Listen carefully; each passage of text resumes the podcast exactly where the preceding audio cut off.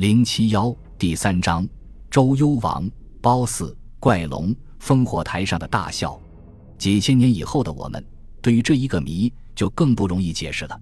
隐藏在一个奴隶身心里的欢乐和痛苦，谁又能够清楚的知道呢？是爱情的记忆在缠绕他吧？是羞耻的凌辱在折磨他呢？实在很是难说。我们也用不着去猜这个哑谜了。总之，幽王确实是用尽方法要使他笑。结果一告了失败，后来他才想出了这么一个自以为很聪明，其实是最愚蠢的办法。他叫人到烽火台上去点燃了烽火，擂起了砰砰的大鼓，于是四方八面的烽火台都燃起了烽火，响起了鼓声。依这烽火台正确的名称应该是烽燧台，白天点的是燧，又叫狼烟，是拿狼粪来烧的烟。这种烟，据说即使遇见风也能笔直的往上升，老远就可以望见。晚上点的才是烽火，是在台上架起菊高，菊高上面放铁笼子，铁笼子里面装柴草，一有紧急事情就点燃它，变成了指高耸入云的大火把。从京师到边庭，每条交通要道上都络绎不断地建筑了这种烽燧台，台上专门派人守望。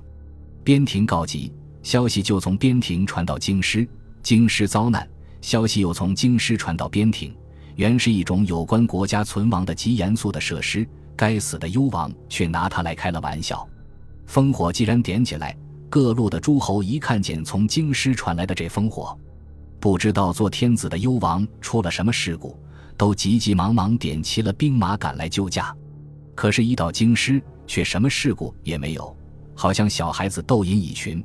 骤然夺去了他们正要搬运的食物，使他们忙乱惊慌的寻找，挤挤闯闯成一团，又轰然地带着失望和愤怒的情绪四散开去。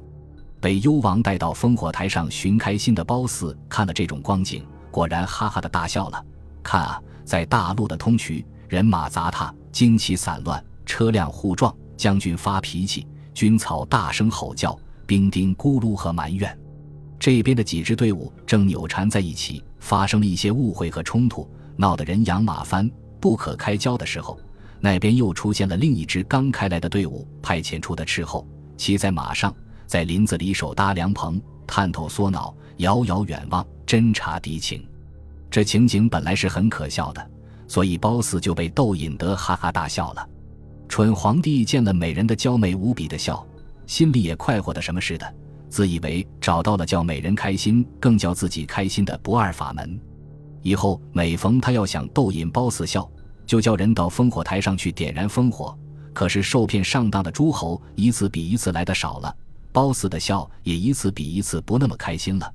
终于到了恶作剧者受到悲惨的惩罚的那么一天。原来幽王的七舅申侯是一个很有势力的诸侯，幽王无礼废掉申侯，又屡次想杀太子一舅。